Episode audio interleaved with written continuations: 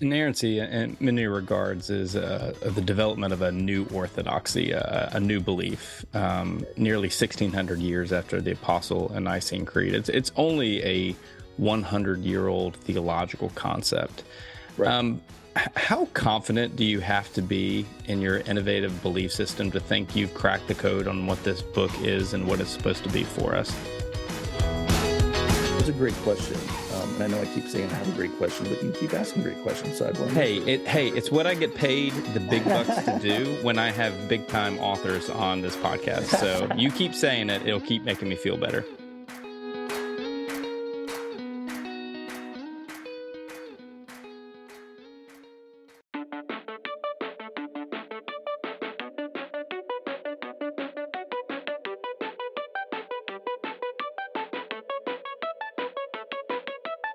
Welcome to the CBF podcast conversation. We know that conversations matter, so each week we are grinding through the critical research to bring you the best stories and resources of people doing groundbreaking and innovative work in renewing God's world. I'm Andy Hale, your CBF podcast host, and this year we're celebrating our seventh year of the podcast, bringing you even better interviews worth your time, attention, and collaboration. These episodes are not intended for you to listen to an island unto yourself. Get online, share your insights, thoughts, and feedback from the podcast with us on CBF's Twitter, Facebook, and Instagram pages. We also want you to join the CBF podcast community through our CBF podcast listener support page at cbf.net backslash podcast support. We see you, Pasadena, California, Louisville, Kentucky, Beaverton, Oregon, and Frankfurt, Germany. First time listeners and long time listeners, we are grateful you are here for the conversation go ahead and click that subscribe button and be sure to rate and review the podcast as it helps others find us. We want to give a special shout out to some of our listener supporters Carson Fushi, Caroline Bell, Cindy Foldenlore, Trip Hawthorne, Carla Mike Wick, and that generous anonymous donor that keeps giving in honor of CBF Grump. And before we move on, we want to give a special shout out to our annual sponsor, Baptist Seminary of Kentucky guest for this week's CBF podcast conversation is Zack Hunt. He is a writer with work featured in Relevant Magazine, Christianity Today, Huffington Post, Red Letter Christians, among many others. He's the author of Unraptured How End of Times Theology Gets It Wrong, and a new book, which will be the focus of our conversation today. Zack now joins the rare three for club of the CBF mm-hmm. podcast. Uh, so, Zack, you are welcome, and thank you for rejoining the conversation. Thanks for having me, man. Um, can I get one of those robes like they have on Saturday Night Live for the Five Timers Club? Yeah, well, actually, uh, you actually have to be on four times uh, for oh. the robe. Yeah, yeah. Well, it's but, aspirational then. Yeah, it's good company though. I mean, you're talking about folks like Brian McLaren's been on. Uh, I'm gonna forget all the others that have been on for the fourther, you know. But uh, nice. you're, you're you're heading in the right direction. I think it's I think it's once a year, once every other year we have you on. So you're you're in a good boat. I'm I can't wait. I feel honored. well, uh, you know, anything to report in life uh since we had last had you on in uh 2021? That's a good question. Um there was a, a pandemic. Um I don't know if, if you recall, it didn't get a lot of press. Um man, no, my kids are just getting older and growing way too fast and getting just way too older, way too fast. Uh, so you know, speaking of pandemic, uh, this is not a, a, shameless plug, but yesterday was was my birthday. We're recording this on oh, April oh, the thirteenth for uh, for all those that missed the the birthday shout out yesterday. Um, but you know, I, I get this snapshot of like things that happened on your birthday, and on my birthday, uh, the polio vaccine was widely accepted and distributed, and I thought to myself, my my my, how times have changed. Just a little bit. Yeah, yeah. Um, so I, I really do want to jump into the book because there's so much uh, to unpack here. This this new book, God Breathed, this book takes a look at what it really means for the Bible to be divinely inspired. Uh, you wrote, "When we treat the Bible and God as interchangeable, something else happens, often without even realizing it, because the Bible doesn't exist on its own, and because it was written by people in a culture and time far removed from our own." It requires interpretation. Um, we're we're going to come back to a, a, few pieces of this statement here in just a few moments. But first, um, you've written a book about rapture. Uh, why now a book about the Bible? That's a great question.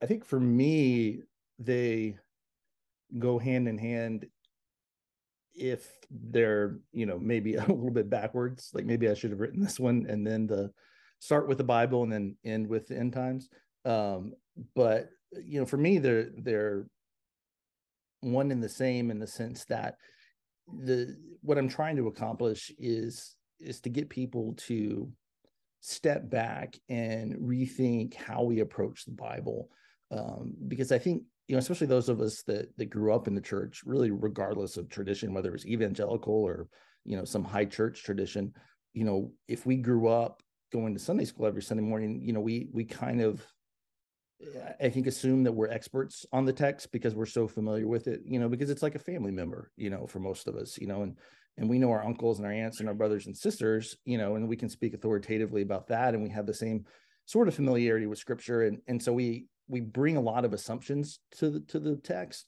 um, about what a passage has to mean or what it definitely means because that's what we were always taught you know that it means.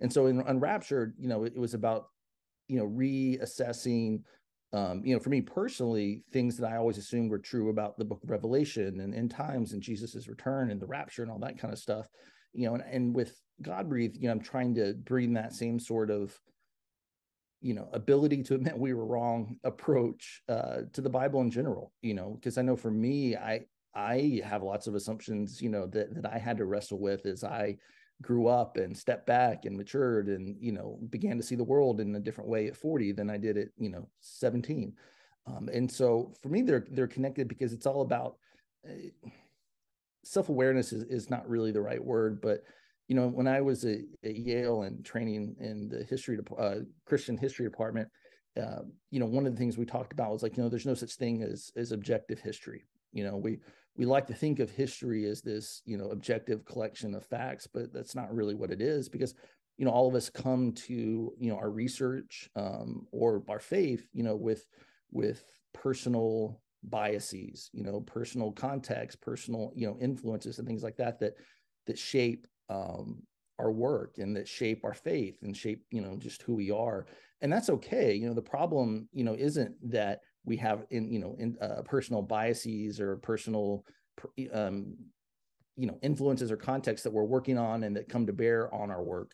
Um, the problem is when we pretend that we don't when we are just when we convince ourselves and try to convince others that we're doing you know history objectively or in this case that we're just saying what the bible says because the bible is clear um, as if we're just this uh, you know empty conduit through which god speaks and so that you know leads to all sorts of you know problems and damage and destruction when we you know essentially position ourselves as the mouth of god and so what i really hope um you know comes out of eh, really unraptured too but you know god breathed in particular um is twofold. One, a, a, challenge, you know, for folks like me, you know, who've been saturated with scripture our entire lives, you know, it's to step back with, you know, some humility and say, you know, maybe I don't actually have this thing figured out that, you know, maybe, you know, I don't have a command of biblical languages, or maybe I, I don't quite understand ancient Near East, uh, you know, history um, the way that, that I should to understand some of this stuff. Um, and, you know, a lot of that requires a lot of work. So what, what I'm really trying to get at with this book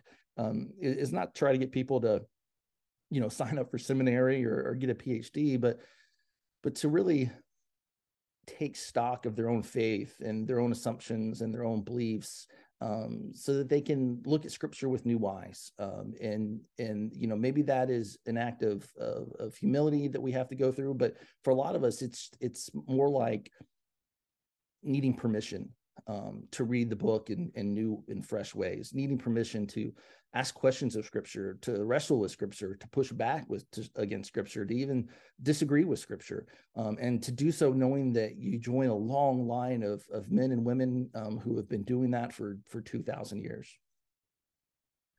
There's portions of your answer there that i definitely want to come back to and, and unpack a bit more um, but let's get to a few fundamental terms used in this book and kind of help us um, f- frame them as far as you've used them um, within the book that helps also help frame our, our conversations today. So um, not what you mean in this new way of thinking about god breathed but what, what do people typically think about when when they hear that term god breathed that's a great question. Um, they they we i think maybe is is the right way because it's such a weird you know unique word Um, it doesn't appear anywhere else in the New Testament.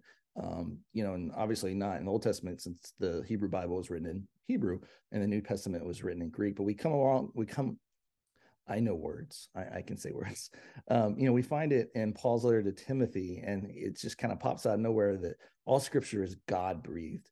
And you know, the way we've been conditioned to read that term, you know, in the most basic sense is inspiration. You know, there, there's not really any debate that the idea of, of scripture being God breathed means in some sense um, that it's inspired. You know, whether you're liberal or um, you're super conservative or fundamentalist, you know, everybody can kind of agree on that. The question is, you know, what does that mean? You know, what does that actually look like?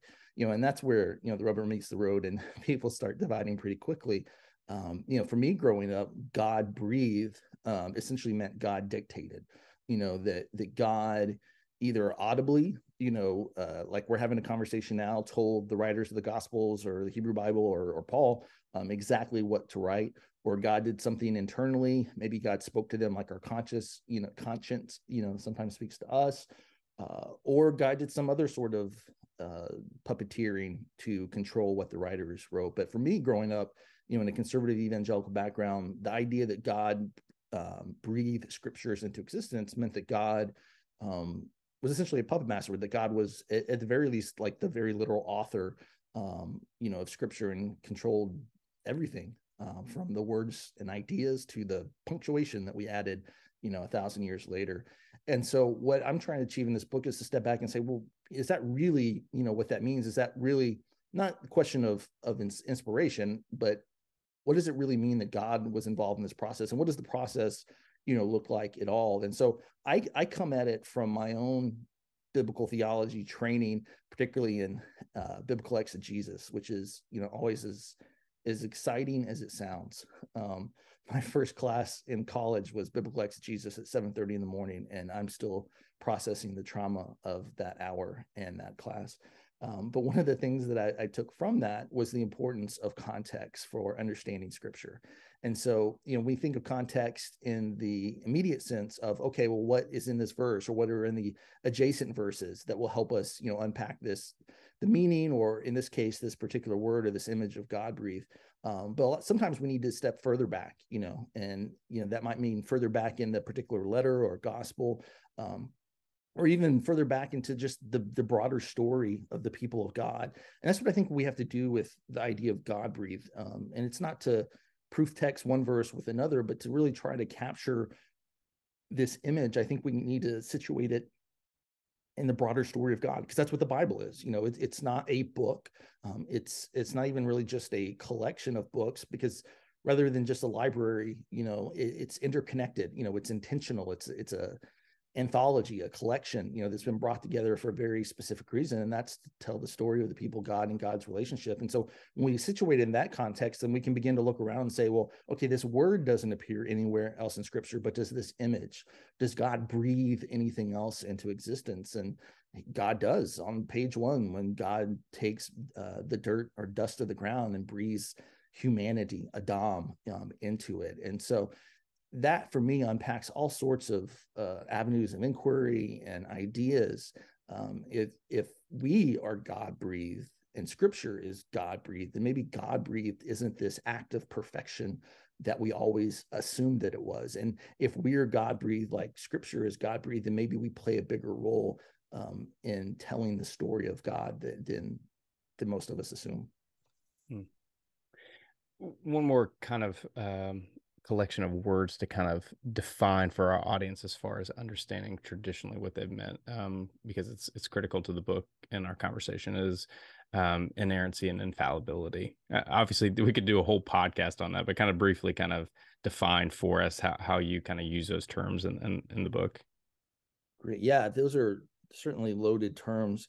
You know for me personally um, you know they're at least the way they're used colloquially um, you know there's a fundamental connection you know between the two so inerrancy you know is going to look at the bible and say uh to one extent or another um which doesn't make sense when i say this but that the bible you know is perfect um in every conceivable way now for some people you know that takes uh the meaning of that is is exactly what it sounds and so the bible is perfect in the way it describes science um, and history. So this would be someone like a Ken Ham, you know, the Creation Museum. So Ken Ham reads the Bible and takes most of it literally, even when it, you know, um, doesn't need to be taken literally, and says no, the Bible, you know, accurately describes history and accurately describes science and accurately describes anything that it it discusses.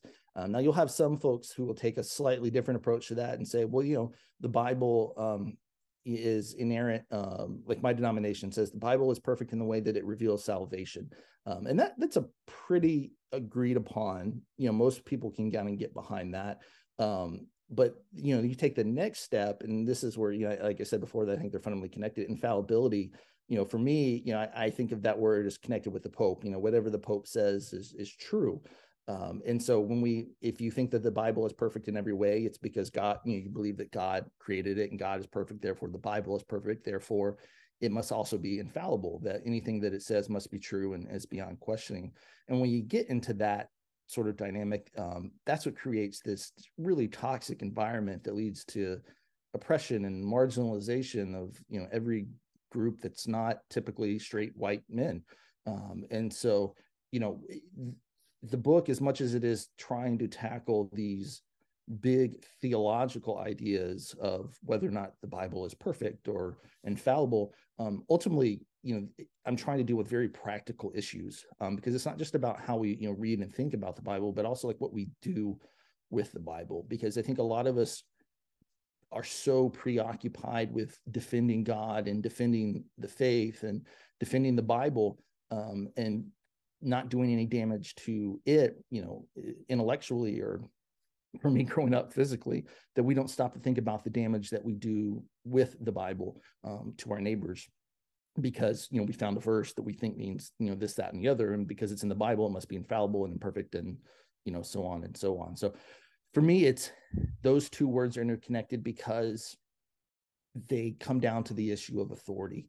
Um, and it comes back to what we were talking about before where you know, or when we approach the Bible or talk about the Bible or use the Bible um, in in a way in which we try to divorce ourselves from the act of interpretation, then we're approaching it in a dishonest way um, because we cannot escape our own role um, in the interpretation of Scripture any more than the biblical writers could escape their own role in the writing of Scripture. Um, and so, you know, we can hold Scripture up as an authority um, in our lives. We can, you know, hold it up as this revel, you know, revelation from God. We can hold it up as this inspired text. But when we do so, we have to remember the fundamental role that we play. Um, but you know, we generally speaking as humanity and its writing, um, but then we and it today, you and me, and it's it's reading, its interpretation and application. And so, you know, for me, the Bible is not perfect because objectively, you know, it says things that are historically inaccurate. It has you know contradicting themes um, so on and so on but what i try to do in the book is say that's okay. And in fact that there can be really good things that come out of that even good news because it says that you know god trusts us with the story of the people of god. God trusts us to actually be involved to take a role um, to take responsibility um, in telling that story, uh, and that God is challenging us as well to go deeper beyond the literal meaning of uh, you know literal words on the page, the things that are um, deeper down that, they take work to understand um, and so and, and, then like i said book that's not me that's that's Origen that's a guy you know writing 1600 years ago so there's there's a long tradition of um of not affirming biblical inerrancy.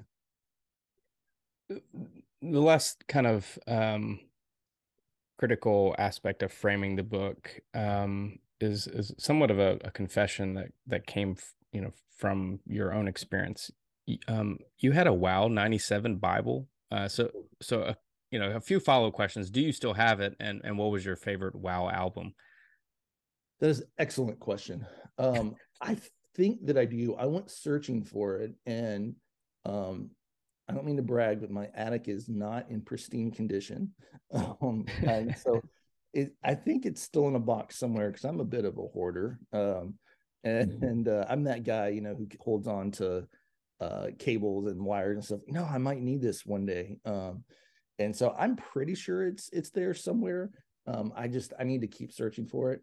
Um, but yeah, my favorite, honestly, it was probably '97 because I, I, went out of my way to buy that album, and it had oh, there was a DC Talk cover I think on that that I really liked, and I can't remember what it was, but um yeah i mean i'm interested or i'm forever linked to to that particular one just because of that bible and um you know carrying it around with me forever all right we're, we're going to get to to biblical idolatry in a second but but i want to return to that that first quote i read when we treat the bible and god as interchangeable something else happens often without us realizing it for those of us that have deconstructed that biblical perspective and reconstructed something different help us understand what you mean by interchanging God and the Bible.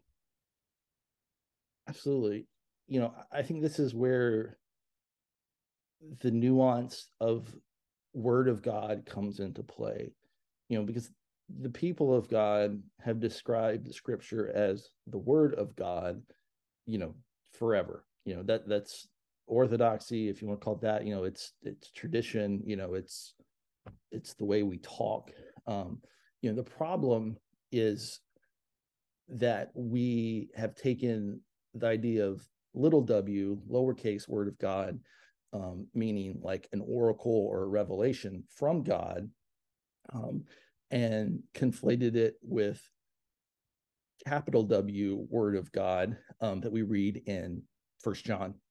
In the beginning was the word and the word was with god and the word was god. You know and that's a greek concept of the logos um, that is not the same you know as as the idea of um, you know a revelation or uh, you know an oracle from god or whatever you want to describe it. And so you know i i pin a lot of the blame on this uh on the reformation.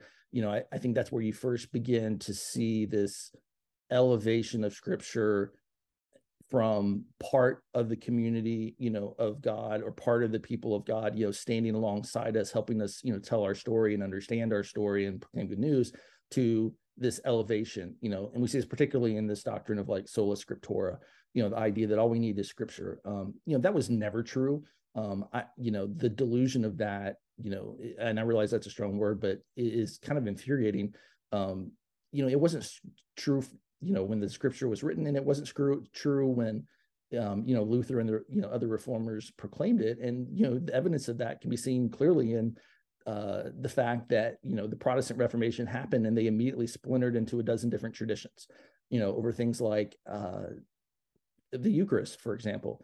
You know there's this famous meeting between Luther and I'm going to screw this up and I'm pretty sure it's Zwingli and they're arguing over uh, what it means for Jesus to say this is my body and Luther famously writes uh, is you know on the table and covers it up. And every time you know Zwingli uh, argues with him that you know this is about you know an abstract presence of Jesus or just his his presence you know is there but it's not literally his body. You know Luther keeps arguing no he says is so it must be his literal body. And you have you know arguments like that from the from the get-go because they're all bringing their own interpretation of scripture because scripture is not autonomous. It doesn't you know float in isolation you know by itself interpreting and proclaiming itself. You know we we are there. We are the interpreters. You know we are the proclaimers. You know we are the one the storytellers. Um you know and so what happens there though is is when we put scripture on this pedestal beyond just divine revelation um, into this sort of unquestioned source of authority um, where it becomes you know effectively you know god incarnated in paper and ink um, then it becomes god incarnated paper and ink. You know it, it becomes you know god's presence you know in our lives. And we forget that it is people telling us about um, god and us reading and trying to understand god. It is not itself god.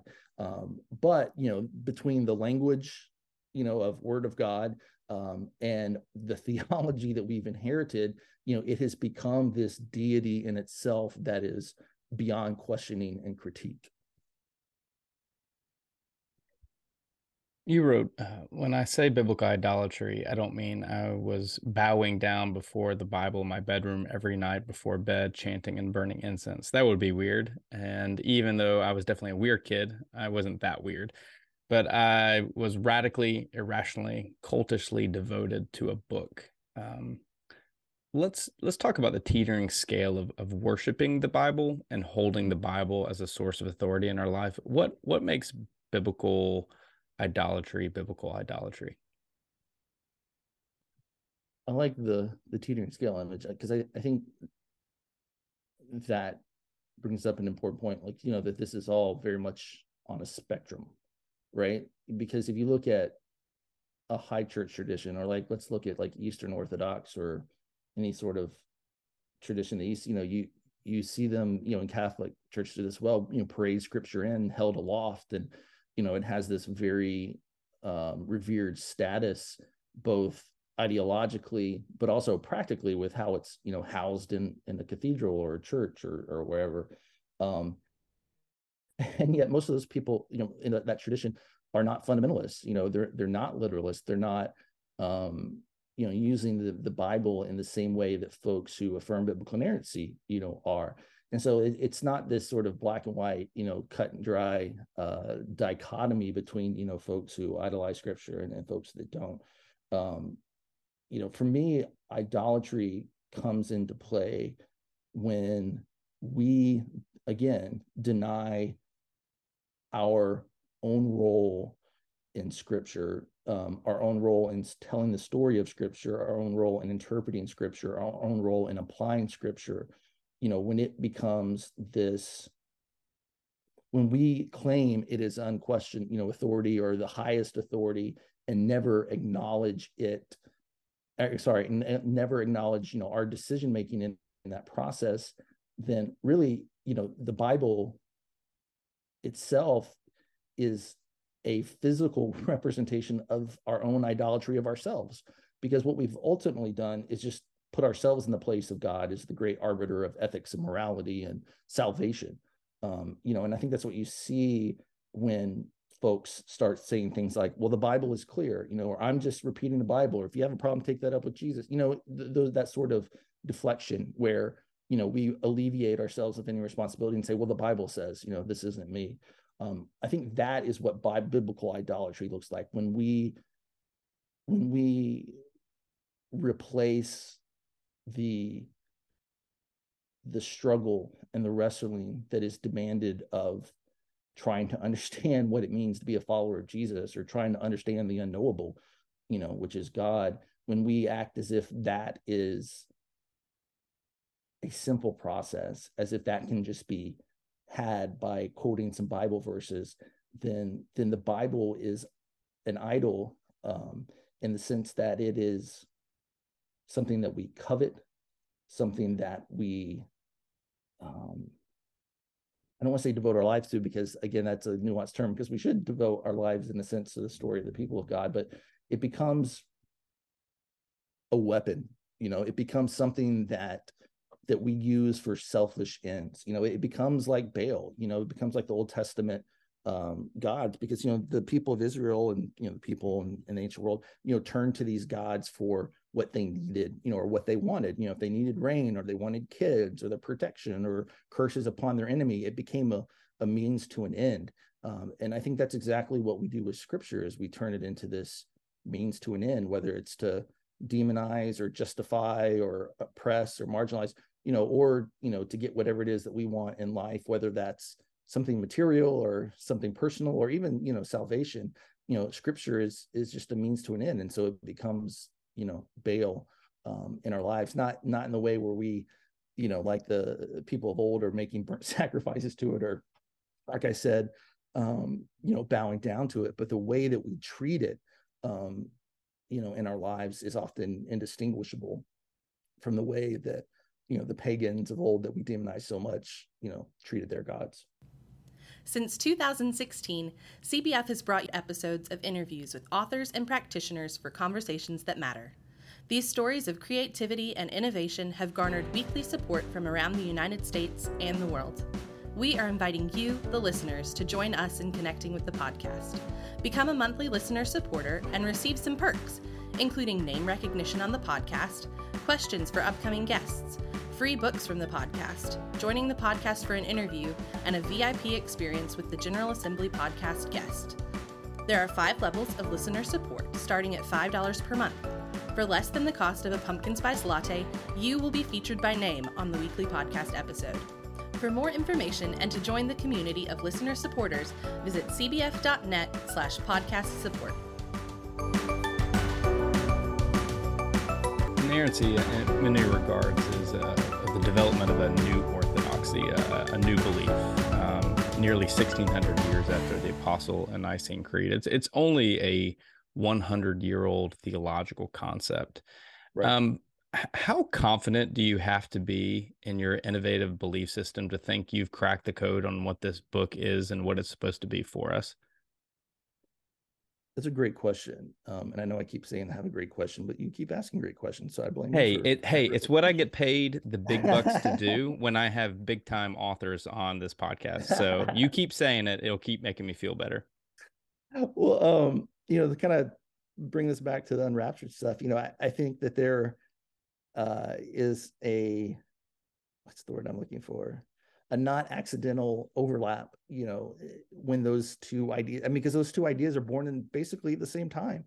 You know you have uh, uh, john darby who comes over you know in the 18 what 70s 80s with his rapture theology and dispensationalism and stuff is growing during you know uh, during this period late 19th early 20th century. You've got the third great awakening with revivalism that comes in you know uh, with the birth of you know my own denomination the, the church of nazarene. Um, but you see these these doctrines come out of this worldview that says that there is this new pouring out of the holy spirit that god is is doing you know something particular um, in this moment because we're in this final dispensation before jesus you know comes back. And when, when you when you live in that mentality then it it affords you some you know some really cool opportunities because it allows you to uh, do new and exciting things because the holy spirit is at work opening our eyes and giving us opportunities to new exciting things just like in the book of acts. Um, but on the other hand uh, you know it, if you get too too caught up in it I, I don't know if that's the right phrase but if you if you forget the newness of it all um, and and I think that's very easy to do because you know we're people of tradition, we're people of story, and so if there is something new, well, if it's going to be the whole, if it really is the Holy Spirit, we should be able to connect that to, you know, the Holy Spirit working in the past. You know, we should be able to see connections and reflections and similarities. Um, and you know, it's not very long before you go from, oh, okay, no, th- this is how we discern and and and can know and name the Spirit or the work of the Spirit to no, this is how it's been all along because you know, I think there's a certain insecurity, you know, when we try new things, uh, you know, and understandably so, where, you know, we feel the need, and there is some need, you know, to justify why we do what we do. And, and we should, you know, in, in a lot of, a lot of ways. Um, but there's, it's very easy to go from that need, very right need to say, no, this is why we say this is the work of the Holy Spirit, you know, because it, you know, we're finding new ways to love our neighbors or, or whatever to, no, my new idea is actually, you know, super ancient has been going along, um, you know, for, uh, you know, for forever. And so then we're back at that place before where we take, try to take ourselves out of the equation and try to deny our own, you know, biases or innovations or whatever. And that's where, you know, you get, you get problems. And so, um, you know, we deal with the book of uh, the doctrine of biblical inerrancy, for example, you know, you've got books and books and books, and I read several of them, you know, dedicated to defending this, um, to well, not just defending this doctrine, but trying to prove that it is it is ancient when in fact it's not. And so you end up with some just really, you know, weird, absurd ideas like, um, you know, actually, you know, this this uh, passage in um, Augustine you know, even though he doesn't talk about inerrancy, and even though this idea doesn't appear, you know, in Christian history, he really meant that, you know, and so you get a lot of historical revisionism going on, um, you know, and and the reality is that this idea, uh, you know, is born in a particular context in a in in reaction to particular events, you know, that are going on. I mean, the late 19th century, you know, sees the birth of revivalism, but also sees the birth of Darwinism, you know, and evolution and scientific breakthroughs. And you see a church that is losing its, you know, place of authority um, in a lot of corners of the world, and people who feel attacked, um, people who feel like their their faith is being called into question, and so they go on the defensive and say, no, you know, Luther, no Luther, um, you know, Darwin is this agent of the devil, and evolution is, you know, satanic, and you know, whatever you know evil sort of thing. And so actually you know the bible is is not just true but it's perfect you know? And so you see this move from the bible as this inspired authority to this bible that is this unquestioned perfect authority. And even though um but like i said before that's not been professed by any creed or council um in anywhere in the history of the christian church Um, and that's how we define orthodoxy. Orthodoxy is not just you know things that we think are true or give us warm fuzzy feelings. You know, orthodoxy is a particular particular thing um, in a particular tradition. And so um, you know to go back and find like a, a, universal orthodoxy, we have to go back to things like the Nicene Creed um, or the Apostles' Creed when there was still something kind of like a universal church, even though there was multiple traditions from the get-go.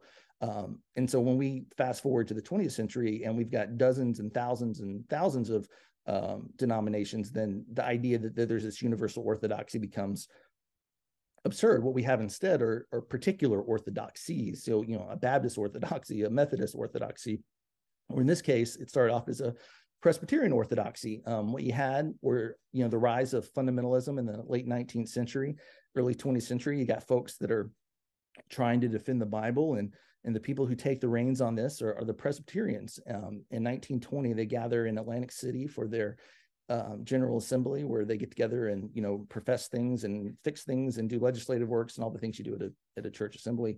And they are the first ones who um, create what are now called the five fundamentals, and one of them is the belief that the Bible is is inerrant, that it is perfect in every way, and uh, you know that is positioned um, from that moment on is the historical position of the church um, which it is not. Uh, there certainly are people who hold Scripture in very high regards and may have even, for practical purposes, you know, thought of it as perfect before 1920. Um, but that that day or that week or those weeks uh, on the boardwalk were the first time in church history where any uh, denomination or any authority, uh, authoritative body or profession of faith uh, determined that inerrancy was was orthodoxy or at least orthodoxy for that tradition. All right, so there's a tipping point uh, to inerrancy, and you know I hate to paint this in the corners. oh, it's only the evangelical worldview, um, but it it it has this you know kind of it permeates this idea that it is the only true biblical worldview. Um, you wrote, whether we intend to or not, we inevitably follow our own ideas about what is right. That is what it means to practice personal judgment. The problem arises when we deny the role of our own judgment plays in the development of our faith, sanctifying our ideas as unfiltered word of God, and force others to live the sorts of lives we believe they should. Take us a little deeper there into um, kind of how that particular perspective of a biblical worldview is taking shape in our world today.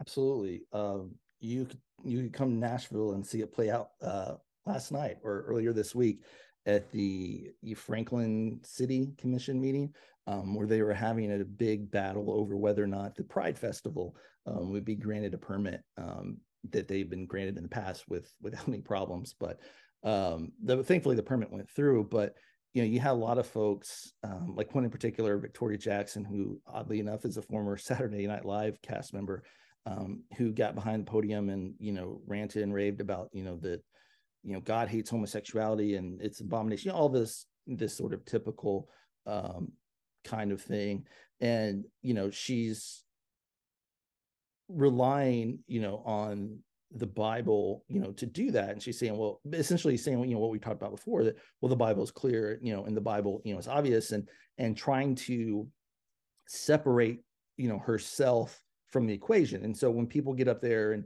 or, you know, at church behind the pulpit or on Facebook or whatever, um, you know, and demonize you know homosexuality or muslims or you know whatever you know proof text you have for whatever particular you know group that you don't like you know it's easy to say oh well the bible is clear here it's you know paul says you know blah blah blah blah blah um and and it's true you know those verses are certainly in the bible but you know what do you do with with jesus who says you know when the the teachers of the law come to him and ask him point blank well what's the most important law and he says love the Lord your God, you know, um, and your neighbor as yourself. And then says everything hangs on these two commandments. So what he's saying is that everything else that you read in the Bible or in Scripture, the Bible, you know, wouldn't have existed um, back then, but everything that you read in Scripture has to be interpreted and understood through this dual command to love. Or as Augustine would put it, you know, several centuries later, no matter you know how great your exegesis is or grammatical work or how clear you know you think this bible verse is if it doesn't lead you to love god and love your neighbor better then you're wrong right? And like those those are not co- like you cannot have love and hate standing side by side you know? Like you you have to pick a side right? And so to do that you have to practice personal judgment. And so it comes back to you know again this this issue of not acknowledging you know our own role um, in this interpretive process. And you know the, the point in doing that is is humility you know? I mean one of the the earliest you know hymns in the church maybe the earliest hymn in the church is is found in philippians 2 you know where paul talks about you know, jesus being equal with god but not thinking you know that divinity is something that should be snatched at. It's this really cool image that echoes you know adam and eve in the garden snatching at you know divinity with the with the apple you know in the tree of life or um, whatever fruit it was. And so you know what what the church is saying from the beginning is that you know we are not god you know that even jesus um, who was god you know was not trying to uh, snatch at that sort of you know authority and and position himself in that kind of way. Um, and yet that's exactly what we do with the bible when we treat it um, and ourselves as this un you know uh, unfiltered uh, vessel through which you know God uh, wields His wrath and judgment and and whatever. Because here's a Bible verse. Um, I think I got way off on a tangent there. and, and what was the original question? I'm sorry, we'll have to edit this part out because I was rambling. No, no edits because it was so masterfully uh, answered. Um, to to say the least. Um, so thinking through kind of like you know, uh, it, it, all wraps around biblical inerrancy and infallibility. Um, it's not just this subtle belief system, but it's the foundation of this biblical worldview, and it it it permeates beyond just a personal belief system and into the way that people in, interact with the world. And you gave some some great tangible examples of things that are that are happening right now. Um, well, is that because uh, you know what what inevitably you're doing is you're not saying the Bible or you're not just saying that the Bible is inerrant, you're saying I am inerrant because yeah. I have an inerrant Bible. I have this perfect, you know, uh, book of morality or book of, you know, however, you know, you position it in your mind. But ultimately, and, and that's where the idolatry comes in because we're not just, like we said, we're not bowing down to a book, but like we're positioning ourselves as God of our lives. Now we've convinced ourselves that we're not. We've convinced ourselves, no, this is just, you know, me quoting God. Um, but really when we take ourselves again out of that equation um, we also take we really take god out of the equation because we substitute ourselves for god. And so it's not just the bible who's inerrant but we are inerrant. And so when we are inerrant we can go stand behind a podium and scream passionately and righteously that everybody else is going to hell because they don't live like us. Yeah rightness is also the idol there too. Um I, I want to return to a, a, quote I read earlier. Um, because the Bible doesn't exist on its own, and because it was written by people in a culture and time far removed from our own, it requires interpretation. Why do you think people settle for a personal interpretation of scriptures versus a full contextual understanding? Because it's easy. Um, you know, we like Bonhoeffer said, you know, I, I think we're addicted to cheap grace.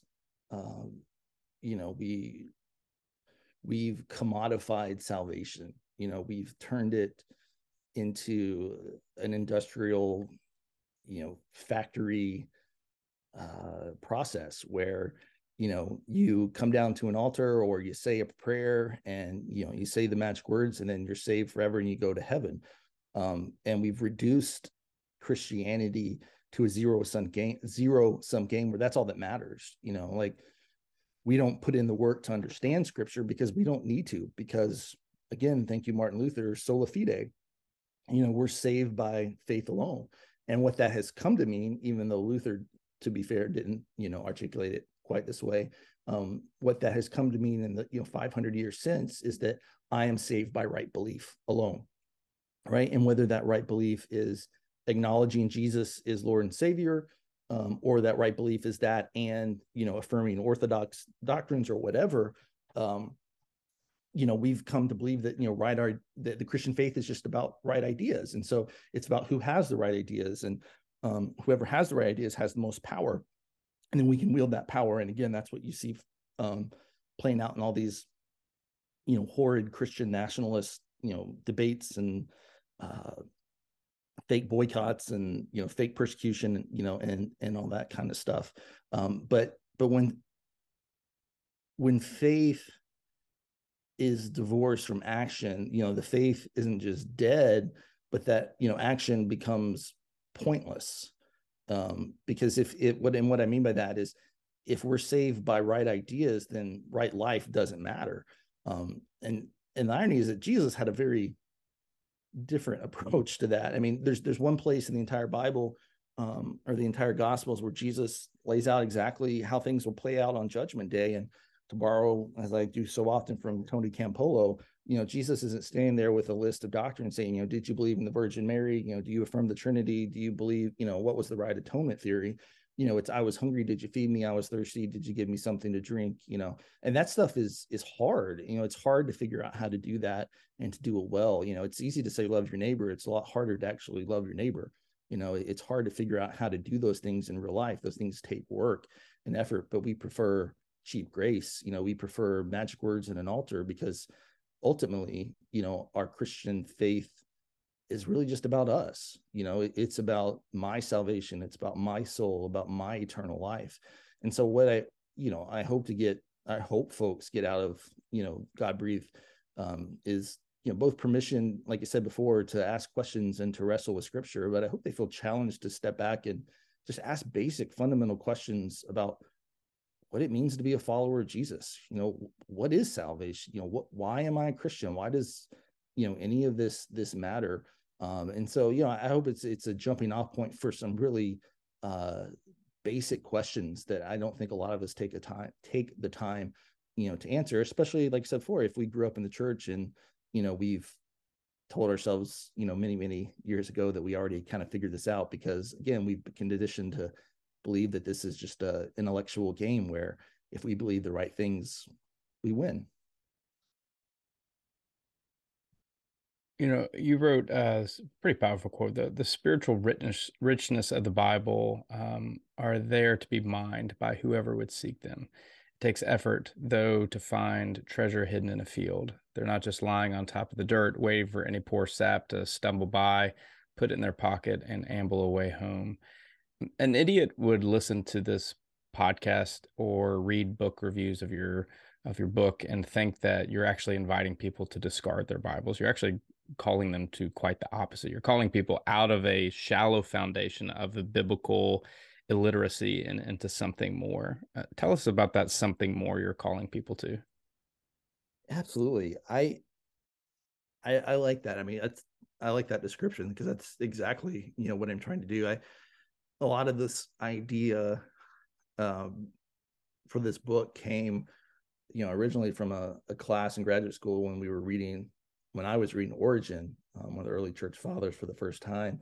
And, you know, he was the first one to say that scripture, the, for, for me to read at least, that scripture isn't perfect and, and that that's okay.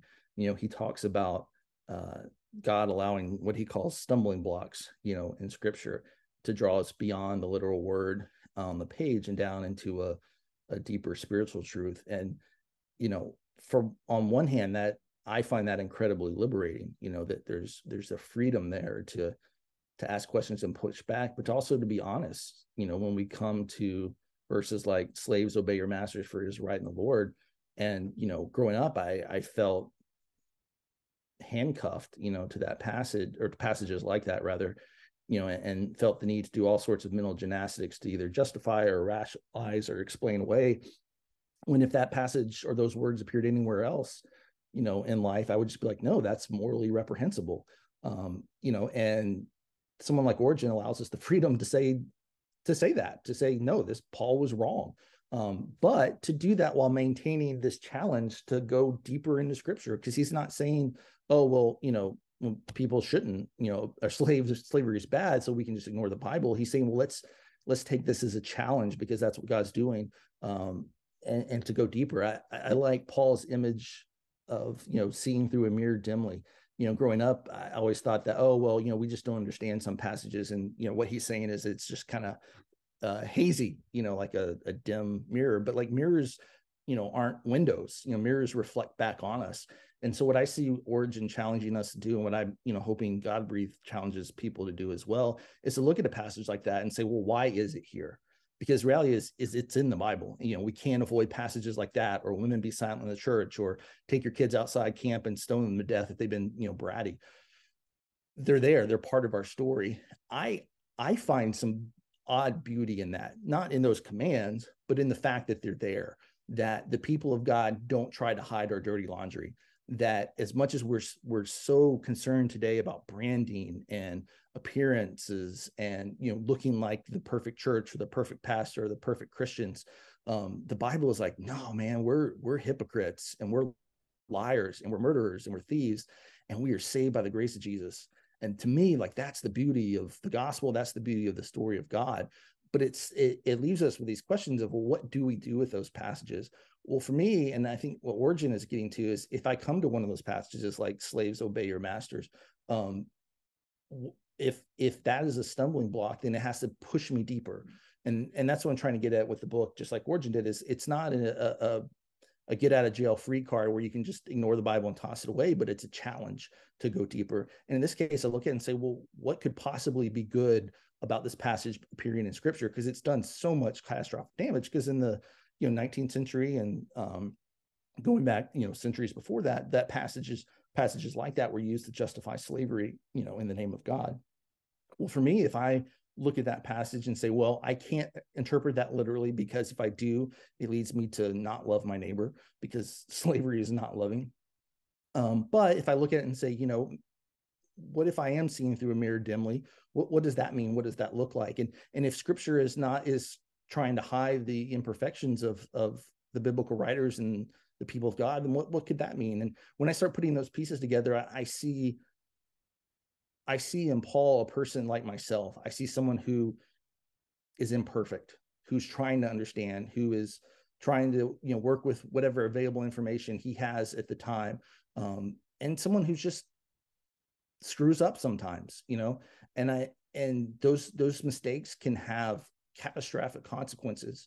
Um, but if we're honest about them, if we're honest about Paul, for example, again, being a human being and getting things wrong, that opens up a lot of healing possibilities, a lot of freeing possibilities.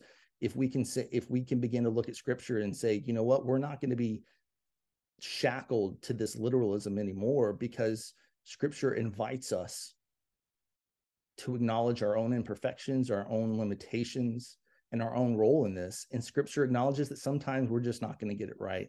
And if we can embrace that actual biblical worldview, that idea that, you know what, we're going to screw up sometimes and we need to be open and honest about it, then that can completely change the trajectory um, of of our story, um, particularly today when we try to keep up perf- uh, appearances of perfection and we claim to understand everything and we claim to have you know all the right answers. So yeah i, I think you know the i think with Origen and others and you know myself not that we're i mean obviously Origen and i are basically indistinguishable in the in the life of church history. Um, but no but like what what he's saying and what you know i'm trying to say is that the people of God aren't perfect. And if we're going to learn to love our neighbors, that's a pretty good place to start is in acknowledging our own imperfections, our own flaws, and our own tendencies to put words and actions in the name of God, because that happens over and over and over again um, in the Bible. I mean, the book of Judges is basically dedicated to it. I mean, it it almost begins and ends with the same idea. There was no king in Israel, and the people of God did whatever was right in their own eyes. And I mean, if that's not the story of the people of God, then I don't know what it is or what is. Well, we just got our, our title for this episode uh, Zack Hunt, the Origen of this generation. Uh, so you, you issue a, a, challenge and lay the foundation for the idea that we cannot believe the Bible to be God breathed if it doesn't lead us to love our God breathed neighbor just as God first loved us. Take us a little deeper there. Right. I mean, the the most fundamental thing you know that we can say about god is god is love right like that's when we say god is love we're describing the trinity you know father son spirit and loving communion you know when we we talk about jesus you know the confession of the church historically has always been that this what we see in in jesus is god fully revealed right? Like that this this is who god is is can be seen in this person from nazareth. Um and what we confess you know in our creation story is that god creates out of love. But we're saying all along whether it's jesus or creation or you know trinitarian theology um is that who god is fundamentally is this loving being in communion. There's nothing behind that. There's not like trinity love like these are not just descriptions of god like if i said oh you know andy has a beard you know or brown hair like those are descriptions of you but there's more to you you know further back or further down. Like there's not anything further down the rabbit hole. God is love.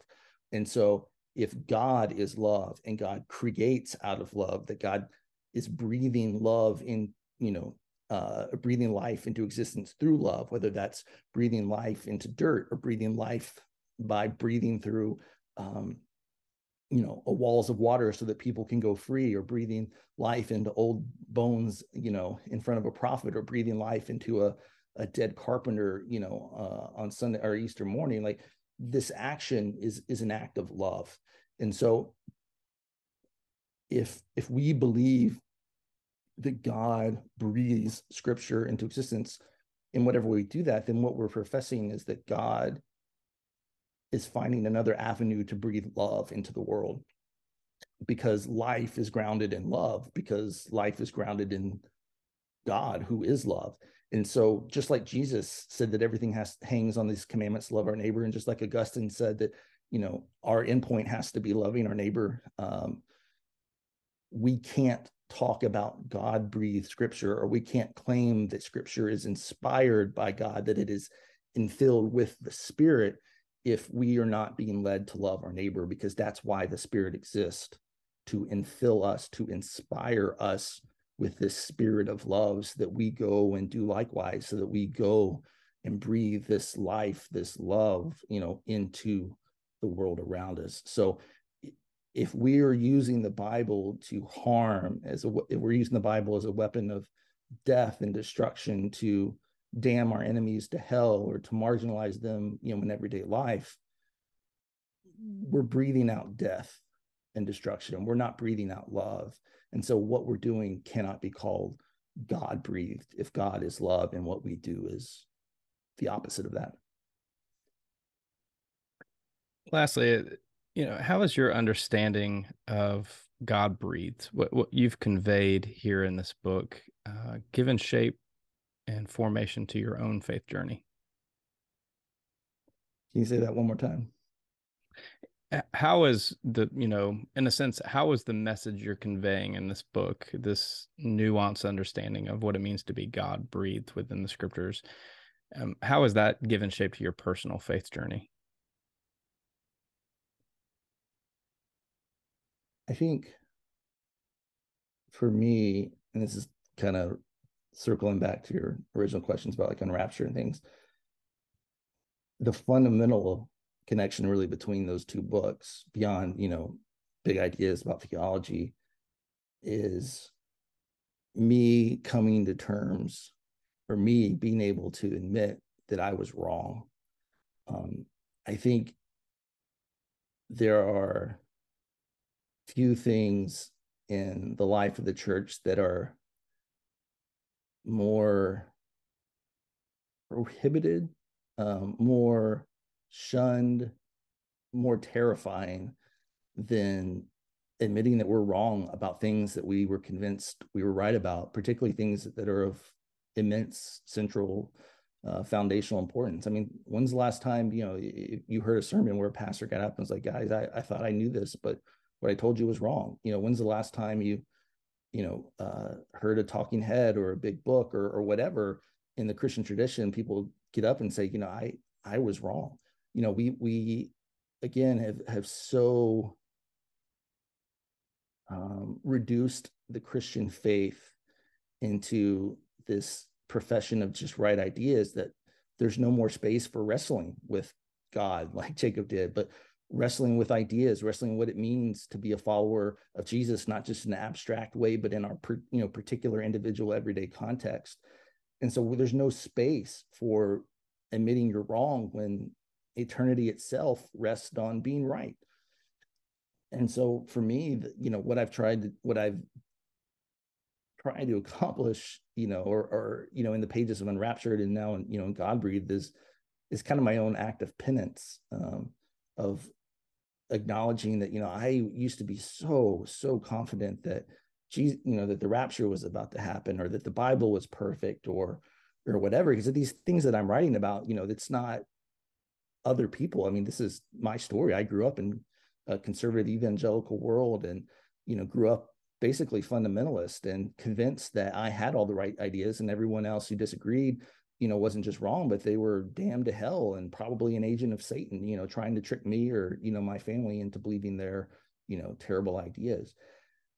So for me the idea of god breathe has been a personal challenge because you know if inspiration of scripture doesn't mean dictation um, if there is a fundamental role of people that is play or that people play a fundamental role in the writing and reading and application of scripture um, then then some of us are going to get it wrong you know? And when we don't acknowledge that role and we don't acknowledge our own ability to to be wrong um, then it becomes really easy to tie people to wooden stakes and set them on fire.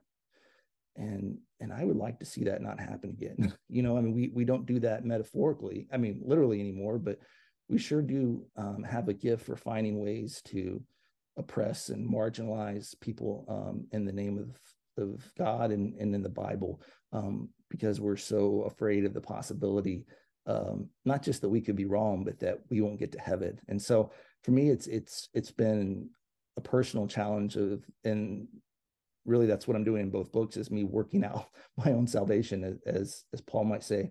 Um, but it's me working out, you know, what it means to live in that world of of not having all the right answers because that's scary um, you know but but that's where i find myself and and i think it's a it's led me to a healthier relationship with scripture um, because contrary to what you know i'm inevitable reviews or uh, you know comments on social media will say this new orientation for me with scripture this new relationship has driven me to want to understand it more.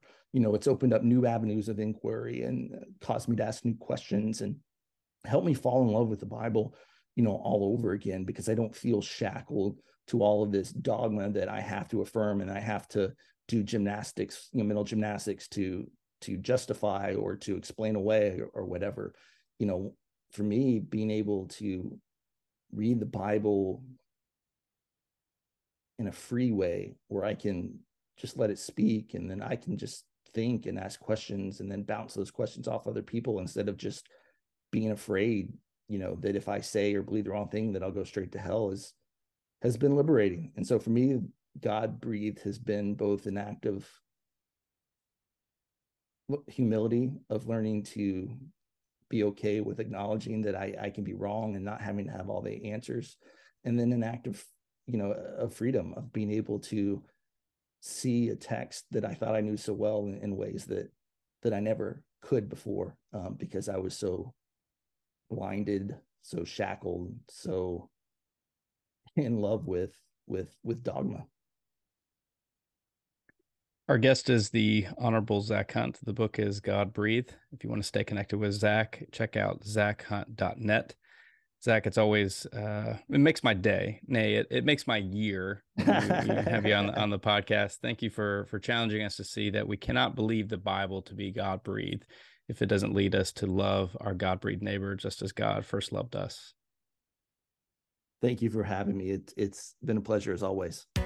Before we wrap up, we need to tell you about one more of our annual sponsors, Baptist Seminary of Kentucky. Are you looking for a Bible study resource for your church?